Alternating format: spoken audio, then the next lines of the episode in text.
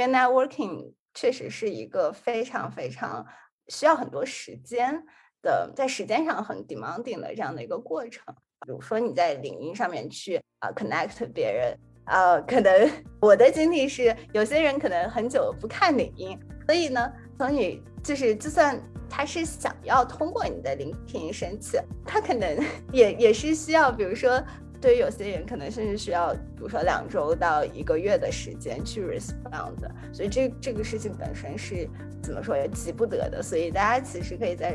我觉得如果大家还在学校上学的话，可能除了课业之外，然后也可以啊，从在学校的时候就开始去做一些这样的 networking 的工作。大家好，欢迎来到 Harris Radius，一档由芝加哥大学的学生与校友和朋友们畅谈人生、事业与生活的播客栏目。我是主持人诗林。最近呢，我叫上了自己在芝大这么多年结识的各位既有趣又有货的朋友们，推出了新一年度的职场茶话会分享系列。我和在全球各行各业中从事着多元事业的芝大校友们一起聊聊，如何探索自己、结识师友、创造丰富的生活。职场茶话会第十四期，我邀请到了王富杰。富杰二零一九年毕业于芝加哥大学公共政策学院 MPP 学位，目前呢在国际货币基金组织 IMF 担任研究员。此前呢，他曾在世界银行 World Bank 任职。他曾参与世界银行和国际货币基金组织的多项研究项目和数据管理项目，对于国际组织的职能和职业路径有很多的了解。那下面就请收听我与富杰的长谈。我是一九年毕业于 Paris MPP 项目，然后在这之前我在厦门大学读的本科，本科是学商科的。在 Harris 的期间，我修的 certificate 是就是是 data analytics 的那个。在这之后呢，毕业之后我是先在 World Bank 做了一年的 consultant，然后在毕业一年之后加入了 MF，现在是在。MF 的 RESMF，which is 呃 research group 的 micro financial division，然后做 research analyst。我其实目前 cover 的呃主要还是 research 相关的工作，然后包括有一些 policy paper，还有一些其他的 individual research 啊，当然还有一些 micro financial surveillance 的工作，包括一些日常的 module 等等。嗯，那付杰，我相信可能大家最感兴趣的第一个话题就是，你是当年，也就是几年前，当时你在 Harris 读书期间是怎么渐渐确定好国际组织，呃，或者这条通路是你的一个最佳的起点呢？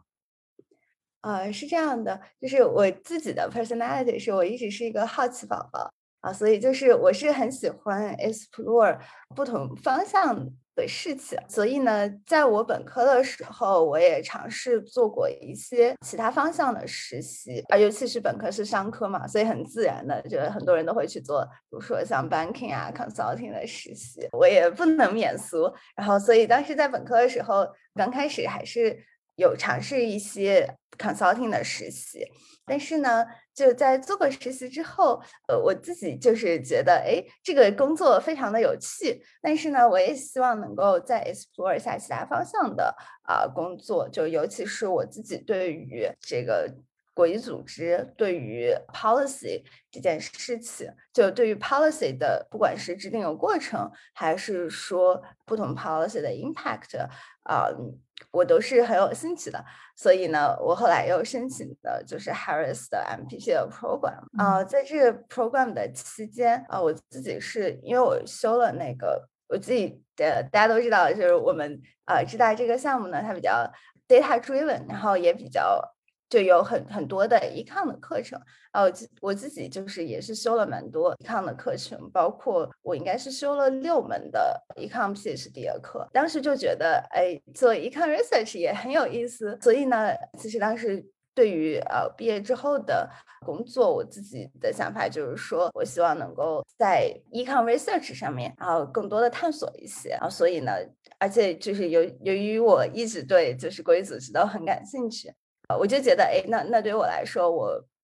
比较适合的工作，可能就是说能把这两者结合起来。所以在毕业毕业之后，然后来到 DC，大概这就是我当时的想法。嗯，这六门 依靠 PhD level 的课程，把我都听傻了。我我很好奇，就是比如说你当年在 Harris 那上这些课，然后包括就是你最终选择国际组织或者 World Bank，你你跟我们如果试着以你现在呃。工作当中需要的一个技能，或者说你面试，比如说啊，也是像当年你那样，对吧？现在你去面试其他人进到你的项目组啊，等等。你觉得从先说 technical skills 吧，就是我如果我们在座的朋友他真的很想进入到国际组织的这个大的领域，你觉得 technical technical skill wise 他需要具备的一些呃基本的，我们说是 minimum 或者 threshold 这样的一些技能，应该怎么去描述呢？这是一个很好的问题啊，因为就是对于我来说，就或者对于啊相同职能的小伙伴来说，这 technical skill 我觉得是非常必不可少的，而且它也是需要时间去 build up 的。对于我来说呢，啊，我觉得就是在我目前的工作和在 World Bank 的工作之中，我觉得最多的 technical skill，当然除了就比如说比较 basic 的 Excel 啊、Word 啊这些，这些大家啊在所有工作中都会遇。都会用到的这些软件技能啊和数据分析技能之外，就是非常非常重要的是，而且占比最大的是，就是用 Stata 进行 econometrics 的分析啊。对，所以如果大家现在还在校，或者是还有时间啊，去 develop 自己的这个 technical skill 的话，我我是非常建议大家呃从 Stata 开始。当然，我也注意到，就是不管是 MF 还是 World Bank，然后对于就是近些年来，然后对于这个。啊，entry level 的招聘要求中，很也越来越多的出现了对于 R 和 Python 的要求，所以我觉得如果大家有时间有精力的话，对掌握 R 或者 Python，就是其实也是蛮重要的。就我自己而言，我在我在校的时候，我修过蛮多 data analytics 的课，就是也是算是对 R 和 Python 是比较熟悉。能够呃掌握不同的 programming language，然后对于我申请工作还是蛮大的帮助的啊。其实我现在在工作当中呢，也会用到 Python 和 R，就尤尤其是大家如果大家熟悉 Stata 的时候，是 Stata 的话，大家可能会知道，就 Stata 它有的时候在一些 data processing 的时候是比较。有有时候这个功能可能会有一些 limited，这个时候就是 为了提高你的工作效率，其实用 Python 或者 R 加以辅助，我觉得本本身是对于就是提升工作效率是很重要的一件事情。然后另外呢，就是如果呃就是大家还有精力的话，然后我觉得可以啊再去了解一些其他方面的 technical skill，包括可以把就是。啊，诶，可以对 Excel 和啊 PPT 更加精通啊，因为我知道有很多有一些更偏 operational 的岗位，或者是没有这么 technical 的岗位，对于呃 Excel 和 PPT 的这个要求还是蛮高的。然后另外一方面就是呃，可能有一些更偏，比如说和数据库相关的工作，呃，SQL 就是我听说就是也是用的蛮多的。然后，当然还有一些就是可视化的软件，在一些就更偏啊 statistical statistics 的工作里面用的也蛮多。就就比如说，呃，我是有听说就。在 MF 有一个 STA 的这样的一个部门，就是他们是更偏 statistics 的方向，他们用就比如说 Tableau，然后也是有用到的。嗯，我觉得付杰，你把你真的是把可能包括在不管是在 Harris 还是就是说现在市面上常见的这些统计和数据可视化的啊，包括数据库的软件 说了个遍哈。那我觉得。我如果试着总结一下的话，听上去还是其实 Stata 其实应该是最主流的，也是最传统的，对吧？呃，我们说这个包括这些大的组织，不仅仅是 World Bank，其他的一些大的研究机构会去用的啊。那 R 其实也是近几年新兴的一个 Open Source，所以如果是来 Harris 或者在 Harris 读书的朋友哈，这两个你都会呃自然而然的都会接触到，就是你的课程要求啊。如果是呃不是 Harris 或者浙大的，其实像这两个软件的应用，在网上也有非常多的。资源可以供大家去自学，所以 technical skills 听上去的确是呃一个 foundation。那说完 technical skills，我们再说说看这些，我们有时候管它叫做 soft skills，其实更多的时候我觉得是一些 communication leadership。包括我相信很多朋友也会很好奇，就是因为我们有时候说像 World Bank、像 IMF、U UN 的这些。求职的经历有点像是一个黑箱哈，因为你 有很多的 networking 的成分、luck 的成分，所以付杰跟大家从两个角度讲一讲，一个是先从你自己当年这个找到这份第一份 World Bank 的工作，当时你都做了什么样的准备，你有什么样的心得，然后我觉得第二个是讲讲看你现在的工作当中运用到的这些非 technical 方面的一些工作内容啊或者技能是什么吧。OK，是这样的，我当时找呃 World Bank 这份工作的时候呢，啊，我其实非常幸运，因为 World Bank 的那个职位是我在 World Bank 面试的第一个职位，也是我就是整个找工作开始的第一个啊面试的职位。然后非常幸运，就是面试了之后，呃，就面了一次之后就。我我的意思是，但当然这个面试过程中它是有，比如说有笔试，然后有其他 process，但是当时的面试是只有一轮，就非常幸运，当时面了一轮之后呢，就拿到了这个 offer。当然呢，其中也有很多的波折。就我觉得对于 soft skill 来讲，其实说实话，我觉得 World Bank 和 MF 还是蛮重要的，因为我觉得。大家需可能需要有一个 man side，就是说在 World Bank、MF，就你会遇到非常啊 diversified 的人啊，就是 diversity 也确实是 World Bank、MF 的一个非常，我觉得是一个非常有啊标志性的这样的一个啊 dimension 吧。不管是从 recruiting 的角度来讲，还是在你工工作的时候会遇到的啊同事来讲。就是首先要有一个这样的心理准备，就是大家会遇到非常 diversified 的人，大家会有非常不一样的生活经历，包括可能你面试的时候遇到的面试官啊，可能他们就是会来自于呃 originally 来自不同的国家，可能他们会有和我们很不一样的这样的 cultural background 的。所以呢，我觉得首先是要有一个这样的 mindset，就是说要可以发展一下自己就是 connect across differences 的这样的技能，然后增加自己对于啊不同的 culture 这样的 exposure 啊，我觉得这个是不管是在 recruiting 的过程中，还是说在之后的工作中都是非常。会是非常有帮助的点啊。那第二点，我想说的就是说，这个 communication skill 啊是非常重要的。但是我是想强调说，communication skill 它不仅是说我们的英语有多么的啊，英语的发音有多么的 native，或者是说我们这个在这个 communication 的过程中能用多么 fancy 的词汇啊，而是说，就是我我自己的体会是，communication skill 是一。个啊，需要大家特别有这个 compassion 的这样的一个过程，就是在 communicate 的时候，就可以去啊设想，就是别人想要听到我们说什么，他想要听到我们提供什么样的信息。那啊，相对来讲，比如说在 recruiting 的过程中啊，我们自然就是可以更了解，就是。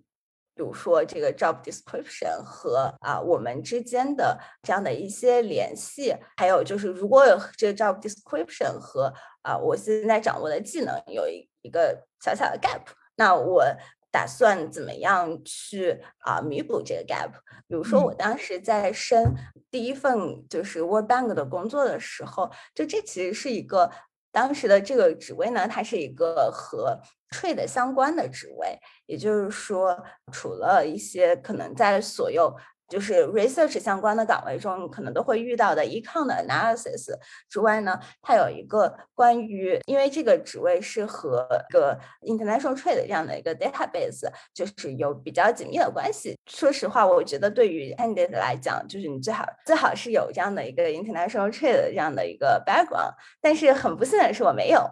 嗯，我既没有上过 international trade 的课，然后呢。也没有就是相关的，就是在 international trade 这样 topic 上的 research 经历，所以我当时在面试之前，就是呃是非常快的，然后去了解了一下，就是这个 database 它的主要内容，然后以及就是这个 database。在就比如说，在你 work with 这个 database 的时候，可能会用用到一些 international trade 这样的知识。所以我在面试的时候，我就告诉我面试官说，虽然我可能你可能看我没有做过 international trade 相关的 research，也没有就是说修过多少关于 international trade 的这种 advanced 课程，但是呢，就是比如说我着重看了就是就这个 database，我有 look into 这件事情。然后我觉得就是我我之前学习过的，不管是 econ 呢，还是 finance 的课程，还是就是更 technical 的课程，我这我这样的我在这些方面的熟练程度是能够帮助我快速的去。学习这方面的知识的，并且为了表达我对这个岗位的深切的兴趣啊，那我也提前就是在我力所能及的范围内，我已经开始进行了这样的学习。我觉得这样可能就是一个啊非常怎么说，这样是一个非常 genuine 的这样的一个 gesture，然后也就是体现了可能从某种程度上体现了就是你愿意一直去学习的啊这样的一个 mindset。所以总总结来讲，就是是啊三点，一点是说 connect across differences 的这样的能力和呃 prepare to get on with a diversified group 这样的一个 mindset。然后第二点就是说，这就是呃 compassionate 这样的一个比较 compassionate 的 communication style。啊，第三点我想强调的是说，这样的一种啊可以体现出。就可以主动强调自己呃持续学习的这样的一个心态，这个是我觉得比较重要的啊 soft skill。当然，除了就是这个呃 technical skill 和 soft skill 来讲，就因为啊就是对于就是 World Bank 和呃 MF 来讲，就是很大很多的岗位都是 econ 相关的，所以 econ 相关的知识其实是最最重要的 啊。对，那六门课 不是白修的。其实是这样的，我觉得我修 PhD 课其实对于我来说，呃，是一个非常大的 challenge。就我们修课的这个 advanced 的程度，其实大家可以量力而行。因为如果我如果在 looking back，可能我就会不会去，就是在我第一年就疯狂的修这些课啊，而是就比如说先是。打好更好的基础，然后这样可能我在学这些更 advanced 的课程中，然后就会能够更啊有一个更深的这样的理解吧。而且呃还有一点就是，我其实很多同事是没有修过 PhD level 这样的课程的。嗯，就是如果对于像 MF 或 World Bank 的这种 entry level 来讲，就是你可以适当，就其实适当修一些 advance 的课程啊，显然是我我觉得是很重要，而且就是尤其是你可以就是去探索自己对于哎哪一个 topic 比较有兴趣啊，这本身是一个能够让我们在专业上面能够快速成长的这样的一个过程。但是如果你只是就是 aim at 拿到这样的一个工作 offer 来讲，我会推荐大家，只有在自己很有准备的时候，然后再去修比较 advanced 的课程。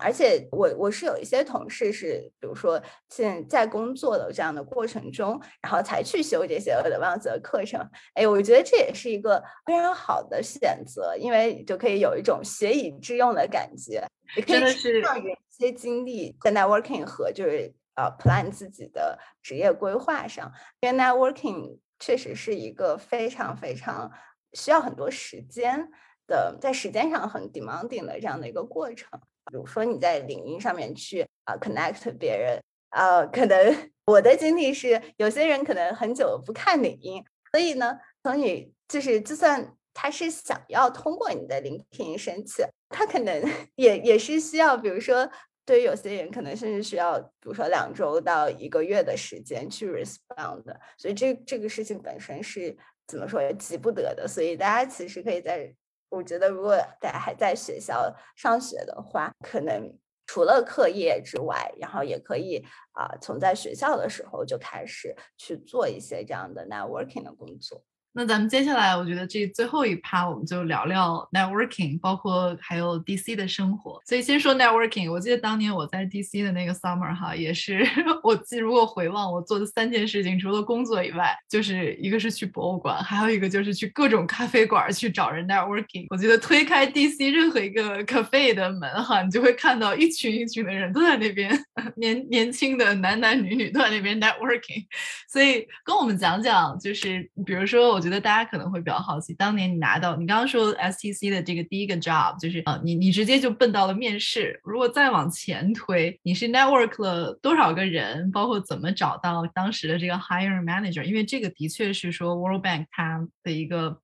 对于外界来讲，对吧？它的一个所谓的一个不利之处，就是它不会把自己的 STC role 满天飞的去去抛。所以说，很多时候你看到那个职位本身，可能就需要一些一些 networking 和机缘。所以跟大家讲讲你在 DC 的 networking，然后包括呃这个在 DC 的生活吧。好的啊，这个 networking 这件事情啊，其实它已经是一个对我来说比较久远的事情了。但是我还是记得啊，我当时在 networking 过程中，其实我自己本身是非常焦虑的啊，因为就是 networking 不是一个就是你自己能够怎么说呢？你能够完全掌控的这样的一个过程。它不是说啊，我写一个 Python 代码，就是我能够啊比较。恰当的去 plan，然后就是比如说我今天能不能把这个东西写完，对吧？或者是我我现我今天啊想要想要就是去 explore 一个方面的这样 topic，我能不能今天然后读多少 literature？然后这个 networking 这件事情是。作为呃我自己来讲，就是很难就由我完全掌控的啊，所以刚开始其实我是非常焦虑的，因为我就总在想，哎，我刚才把这个呃 LinkedIn 这个 request 发出去，这人怎么还没有回我？然后赶紧刷下手机，看看你有没有什么 update。啊！但是后来我就很快我就意识到，就是这样子是徒增心理压力啊，并且不是特别有效的这样的一个过程。然后，所以后来就是我会给自己定指标，就比如说啊，我一周发出去多少个 request，然后所以啊，在。就是我只能我给自己定的指标是我能够掌控的指标之后，我发现就是我的生活呃的心理的 stress 然后要小了很多，嗯，也能够就是更从容的去规划这个 networking 的这个过程。说实话，我已经不记得具体我发了多少的 LinkedIn 的这样的 request 的数量，然后有多少多少人回我，嗯，反正。呃，我是很我我不是一个领英重度用户啊，但是我应该是在来 Harris 之前就是有五百家的 connection，所以我确实当时没有没有去特别关注 connection 是增长了多少啊，但是我觉得就是一个合理的就是数量是，就是我觉得比如说在一个 networking 的这样不是那么。intensive 的 networking 的这样的一个 season，就是一周发出去十个 request，是一个我我看来可能比较合理的这样的一个数字。然后，如果你是在求职季，就是想要最近找到 opening 的话，那肯定是越多越好。我记得我当时很疯狂的时候，至少是呃一周能发五十个 request。那你觉得五十个 request 里边，比如说接下来的下一步，如果那些回复你的人，他们会怎样去回复你呢？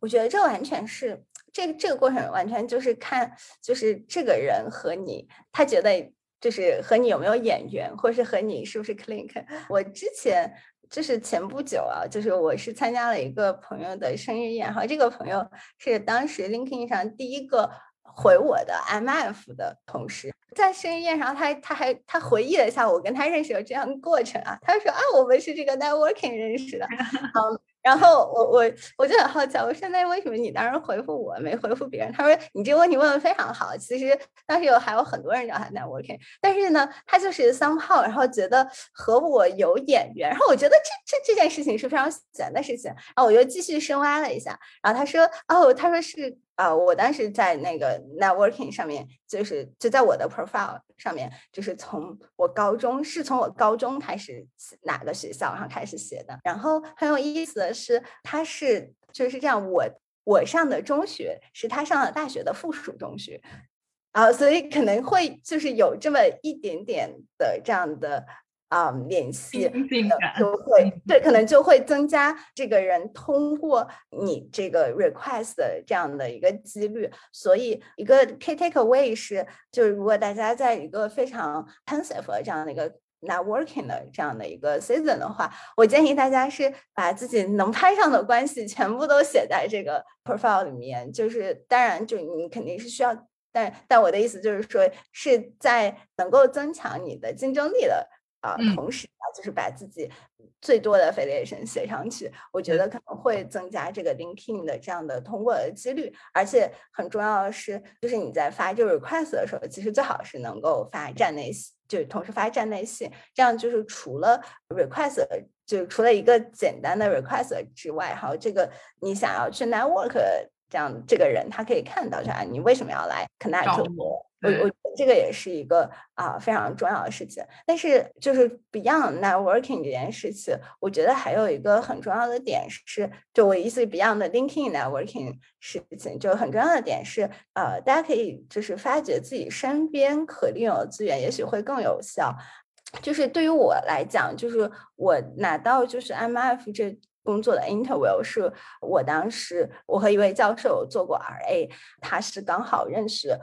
我们这个 division，就我们这 division 的 division chief，然后所以我的简历就很快的送到了就是这个 division chief 面前。我觉得啊，所以怎么说呢？大家可以。尽量的啊，在校内的时候就多做，就是当然如果你是对 research 相关，你可以多做 research 相关的工作。然后呢，啊，多和教授 connect，然后就也许会有意想不到的惊喜。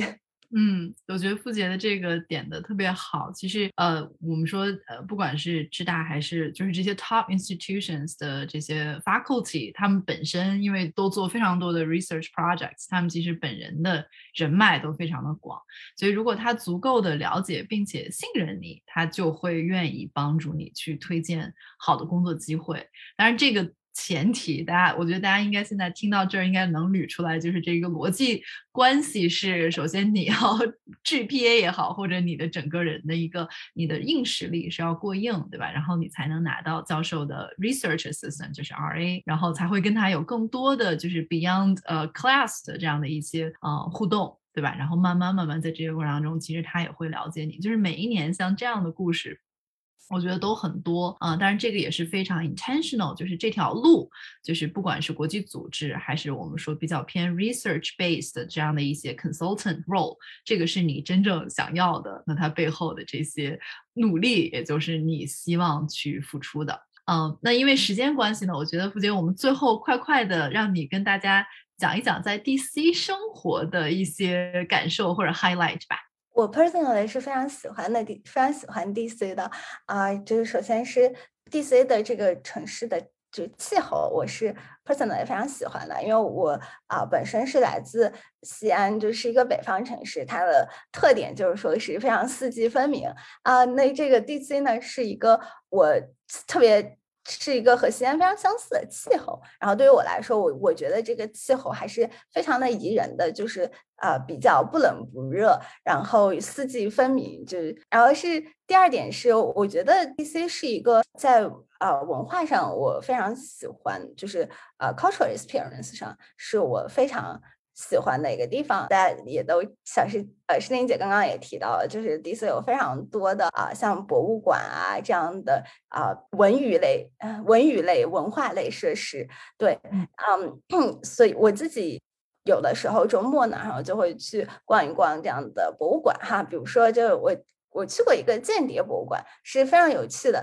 它是有一个模拟间谍的这样的一个呃旅程，呃，我觉得还是是一个很别样的经历吧。而且就是呃，DC 可能本身就是我我觉得也是很好的一个 job market，就是除了大家都知道的，就比如说这样的国际组织的 headquarters。呃，有些国际组织 headquarter 在 DC，然后包括啊，DC 也是很多，就比如说 management consulting 啊，或者是啊，econ consulting 的这样的一个 headquarter 的地方。包括啊，我觉得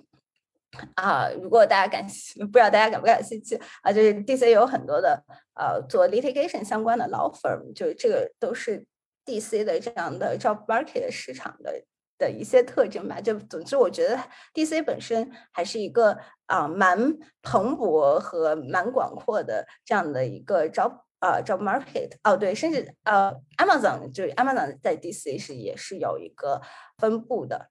嗯，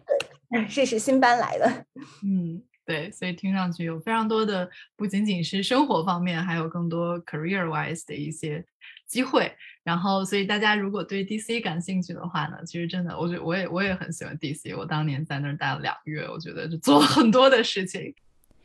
希望这期的 Harris Radius 对你有所启发。说了那么多，不如就从现在开始，从一个行动开始做起。我们下期再见啦！